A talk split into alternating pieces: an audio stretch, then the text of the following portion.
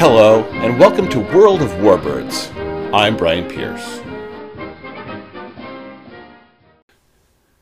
Firstly, I'd like to start off today's show with an observation that the podcast has had more than 11,000 listens, and the World of Warbirds Facebook page now has more than a thousand followers. Thanks for coming along with me on this journey as we all discover and learn more about these fascinating, fighting, flying machines. And just a reminder to any of our new listeners that the Facebook page is the place to go to see pictures of what we're talking about in these episodes.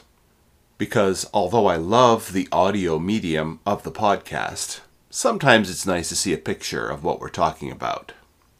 As always, feel free to comment or send me messages or requests either via Facebook Messenger or my email address. I enjoy getting your feedback.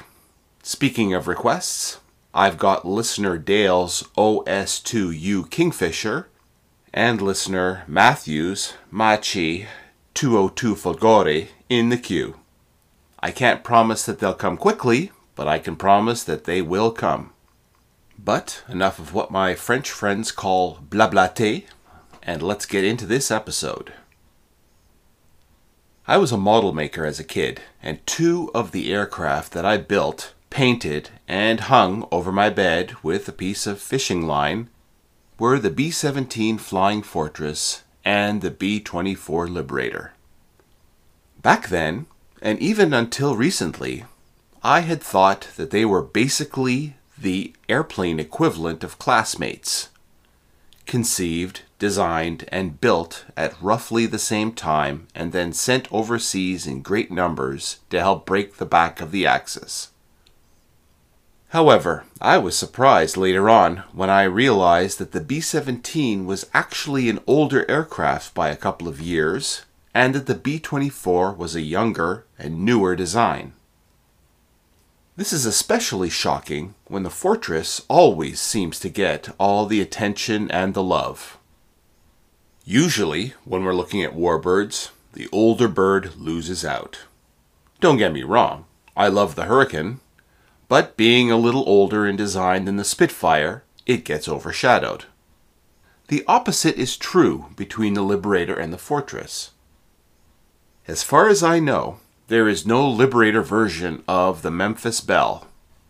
And the last movie I saw involving a B 24, Unbroken, it crashed rather dramatically and seemingly for no reason. I could just hear the B 17 fans muttering, If it ain't Boeing, I'm not going. But this episode is about the B 24, and except for a few comparisons that really must be made with the B 17, I promise that the Liberator will be allowed to shine here. Design and Development Consolidated Aircraft was born in 1932 when Reuben H. Fleet acquired Gallaudet Aircraft Company, which was in liquidation, and the Dayton Wright Company, which was being closed, and brought them back to life together under the banner Consolidated Aircraft. Fleet was actually a pretty interesting guy in terms of aviation. He was already an established businessman and a captain in the Washington National Guard when the United States entered into World War I in 1917.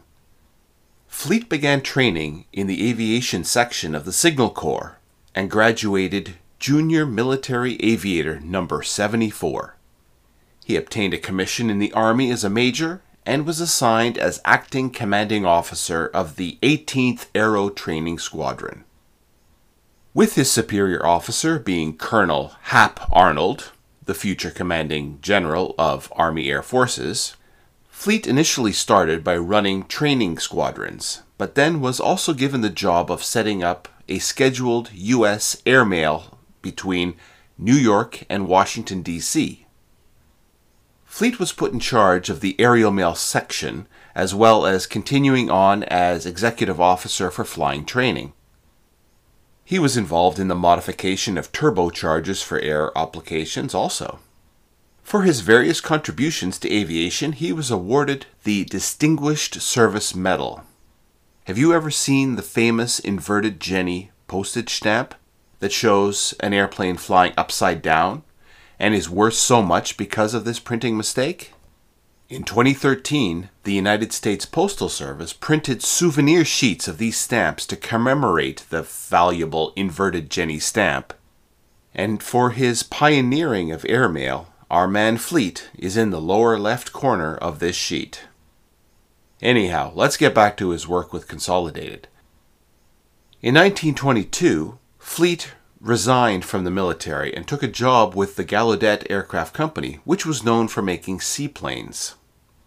The next year, he did the merger between Gallaudet and Dayton Wright Company and fittingly named the two consolidated companies Consolidated.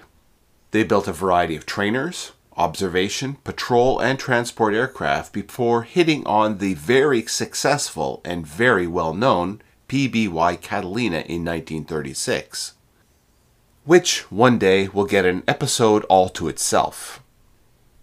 In 1937, they released the PB 2Y Coronado, a large four engined flying boat patrol bomber.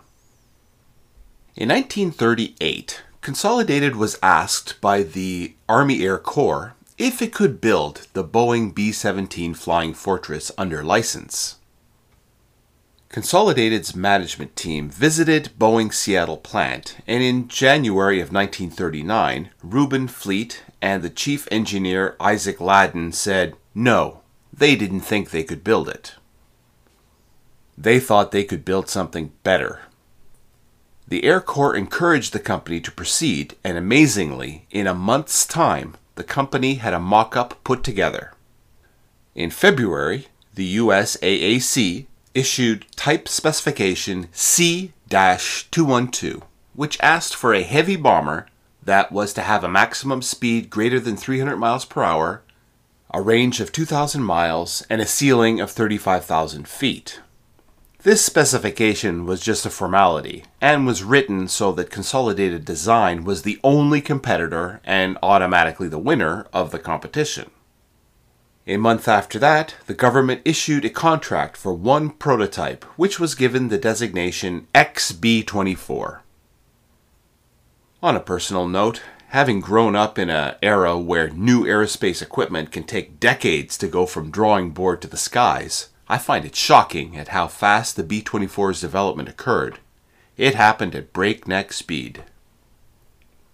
Prototypes one of the advantages that Consolidated had when they boasted about being able to beat Boeing was a new wing. This wing was so special that it actually had its own name the Davis Wing. So, who was Davis? He was an aeronautical engineer who had come up with this wing with a new shape. It had a high aspect ratio, somewhat like a glider, but with a short chord which is the distance from the leading edge of the wing to the trailing edge. This wing was also somewhat thick, which allowed plenty of space for fuel tanks. Davis said that his wing had less drag over conventional designs than in use, and would produce lots of lift even at a small angle of attack, which is the angle at which the wing strikes the oncoming air.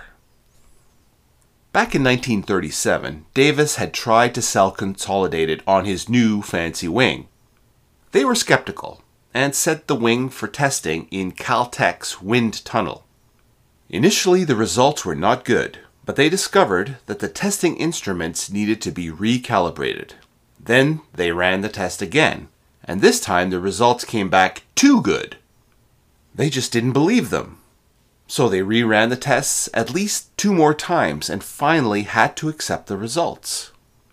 Consolidated decided to use the new wing on their new twin engine flying boat design, the Model 31 XP4Y Corregidor. They hoped that the new airfoil's trick of producing lift at a low angle of attack made it good for flying boats as it would reduce the need to pull up the nose for takeoff and landing, which is hard to do because of, you know, the water. Consolidated was very happy with the result, although the Corregidor itself was cancelled, mainly so that Consolidated could use the factory to focus on building more PBYs. So they installed the Davis wing on the prototype serial number 39 680. The wingspan was 6 feet longer than the B 17, but had a lower wing area, which led to less drag. They mounted the wing very high on the shoulder of the fuselage for maximum space for bomb stowage and easy loading. The plane was given four 1,200 horsepower Pratt & Whitney R1830 twin Wasp engines. Each had 14 cylinders with mechanical two-speed superchargers. The cowlings were supposedly borrowed from the PBY Catalina cowling design. The B 24 was fitted with tricycle undercarriage, which was more rare for airplanes at the time, and was the first American bomber to have this configuration. The nose wheel was not steerable, and so the pilot would have to use differential thrust and differential braking for ground steering. Also, very novel was the bomb bay door setup, which operated like an old timey roll top desk or a garage door. This feature allowed the bomb bay to be opened on the ground, as the clearance was so low that conventional doors would not work. This arrangement also prevented any aerodynamic drag when the doors were opened over the target. The planned armament of the XB-24 was several handheld 30 caliber machine guns. One gun would be in the nose, which was the station of the navigator and bombardier. Other guns could be operated from removable hatches above, below, and on each side of the fuselage, and there was a cupola for a gun in the tail.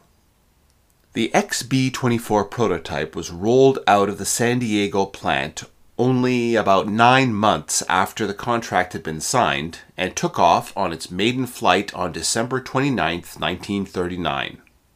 The test pilots were happy with the machine. Fully bombed up, the new bomber could fly 200 miles farther than a fully loaded B 17. If extra fuel tanks were mounted in the forward bomb bay, the XB 24 could fly 600 miles more than a B 17 with extra fuel tanks installed. The major difference would be, though, that the XB 24 could still carry bombs, but the B 17 wouldn't be able to carry bombs at all in this configuration, only fuel. One area where the XB 24 was disappointing was speed. Designers had forecast that the new bomber would be able to fly 311 miles per hour, but the test pilots were only able to squeeze 273 miles per hour out of the machine. In 1940, it was decided to swap out the original engines for turbo supercharged R 1830 41 engines. In order to make the turbocharged engines fit, the shape of the engine nacelles had to be modified slightly, leading to the characteristic flattened oval shape don't know the difference between turbocharged and supercharged or turbo supercharged engines, I've got an episode for that, and I invite you to give it a listen. Anyway, while they were at it, they changed a few other things, like removing the leading edge wing slots, adding self sealing fuel tanks, widening the tail span by two feet, and moving the pitot static tubes from the wings to the fuselage. The result was the XB-24B. The first orders came from foreign governments. The French ordered 60 with an option for 120 more. The British ordered 164, and when France fell, the Brits got the French order too. According to Reuben Fleet, it was he and the British that came up with the name Liberator for their airplane. Supposedly, he had told them, as his sales pitch, quote, this airplane can carry destruction to the heart of the Hun, and thus can help you and us liberate those nations temporarily finding themselves under Hitler's yoke. So the Brits called their plane Liberator, and the US subsequently adopted the name too. Production Although production is always an important part of a warbird story, in some ways, with the B 24, it is the story. Of course, B 24s were built in Consolidated Aircraft's own plant in San Diego, which they tripled in size in order to build more. Bell Aircraft and North American Aircraft also built the B 24 under license. But the main story of the production of the B 24 is how the Ford Motor Company got involved. In December 1940, the US government approached Ford to possibly build 1,200 of the aircraft. This was actually a bit of a stretch, as Henry Ford was an isolationist and a member of the America First Committee that didn't want the US getting involved in foreign wars. He had even previously put his foot down and overruled his own son, Edsel's, decision to take a juicy government contract to build thousands of Rolls Royce Merlin engines under license for the British. Packard, a Ford rival, ended up with the contract. This time, however, Edsel managed to get his father to agree, and they decided that if they were going to be in it at all, they were going to be in it big. They decided to build B 24 bombers like their Model T Fords. They made the insane pledge to build a bomber per hour. The Fords already had the land to build a brand new, purpose built bomber factory. It was where they had established an experimental farm, which was named after the creek that ran through the property Willow Run. They got their favorite architect, Albert Kahn, who had built many Ford car factories, to design the super plant. The main building had 3.5 million square feet of factory space and the L shaped assembly line was over a mile long. It even included a turntable to turn the unfinished bombers 90 degrees once they reached the corner of the L.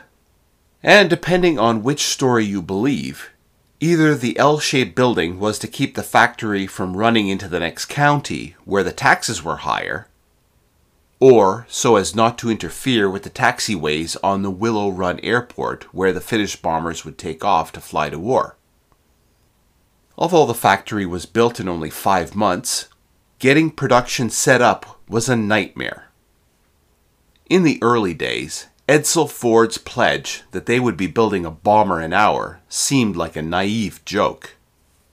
Somehow, 42,000 new workers, most of whom had never worked in the aircraft industry, many of whom were women who had never worked in industry at all, had to be trained, fed, and housed.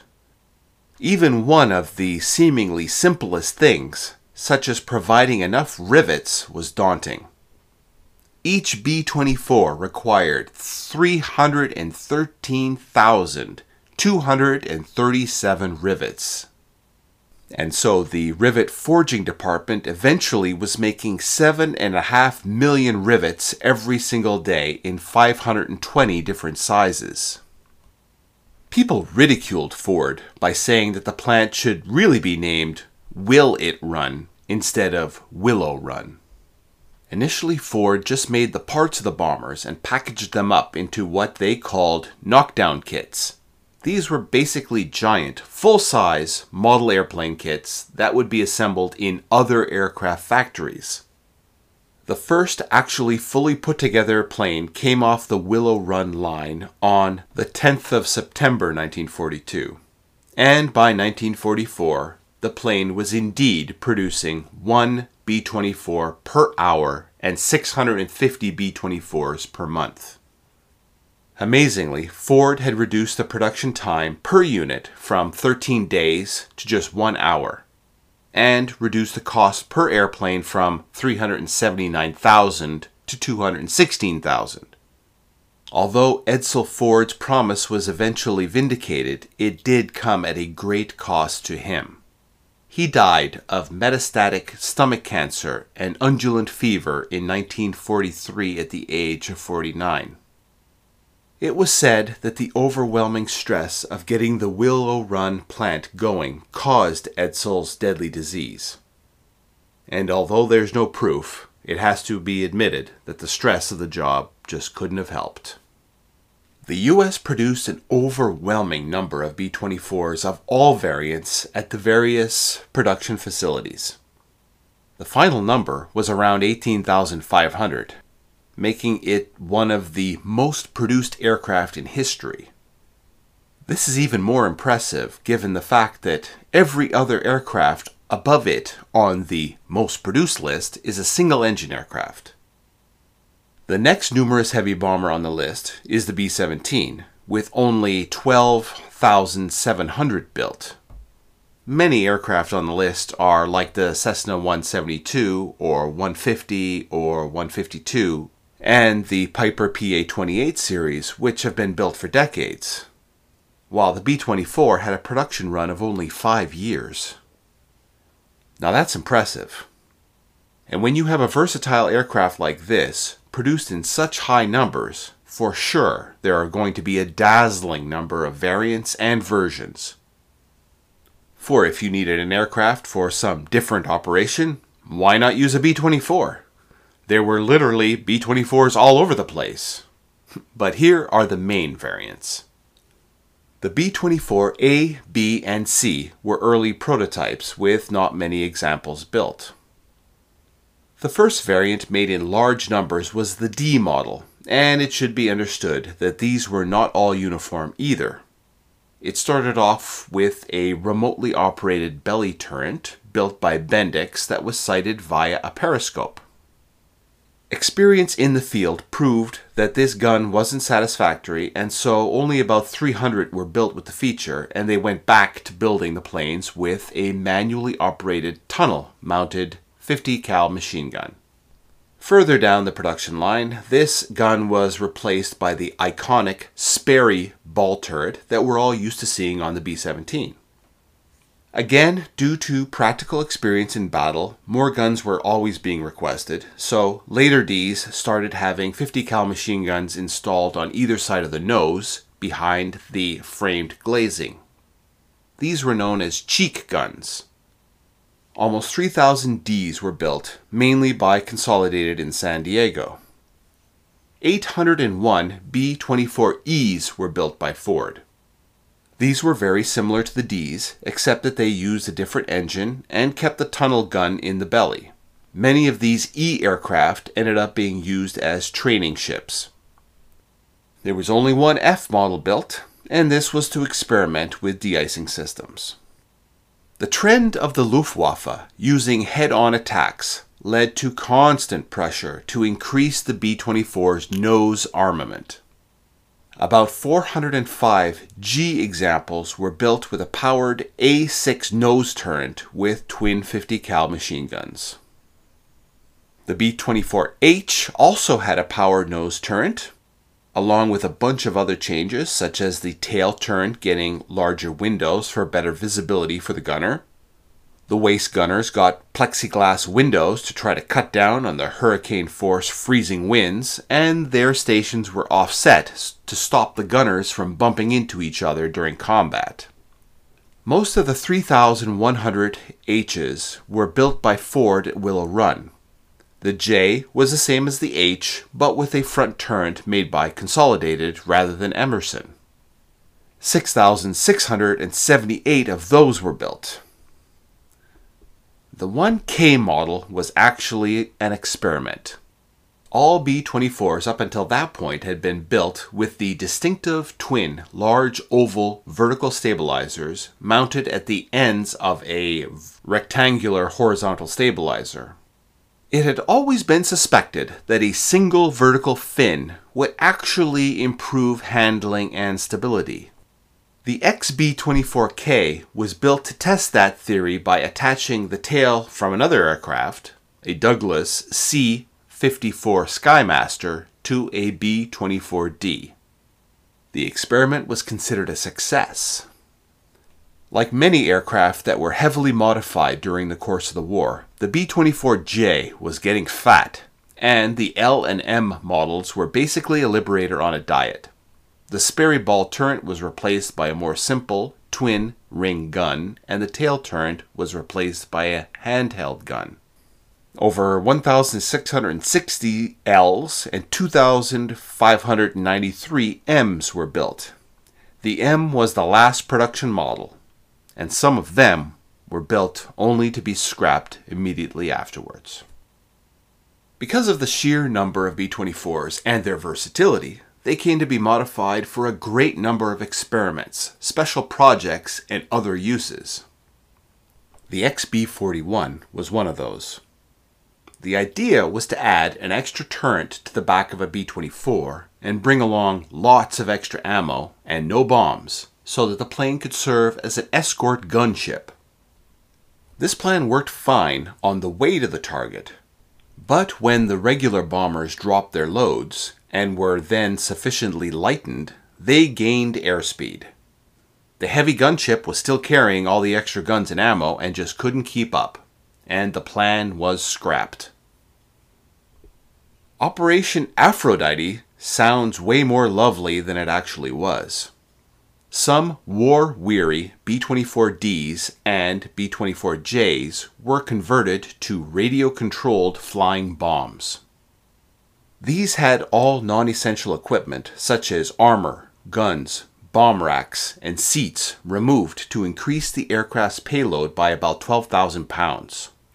This was replaced with an equivalent weight of British explosive known as Torpex for torpedo explosive, which was 50% more powerful than TNT.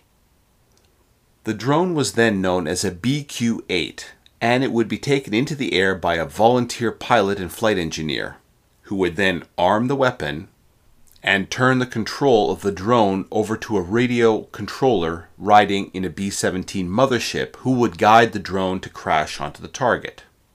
The original pilot and flight engineer were supposed to bail the hell out of there way before. The project had a very notable failure when pilot Joseph P. Kennedy Jr. was killed in a BQ 8 when it exploded before he and his flight engineer could jump out. Without much success, Operation Aphrodite was cancelled. I always knew that the B 24 was going to be a big episode. I mean, it's a big airplane, many, many of them built, and there was a lot of history there to cover. But really, I had no idea that it was going to become the monster that uh, it has become.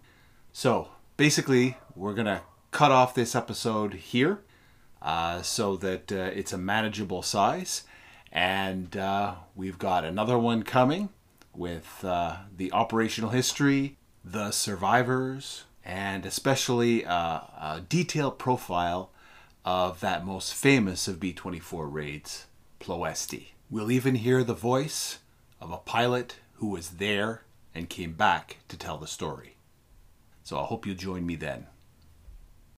World of Warbirds is researched, written, and recorded by me, Brian Pierce. The music is the Royal Canadian Air Force March Past. Thanks for listening.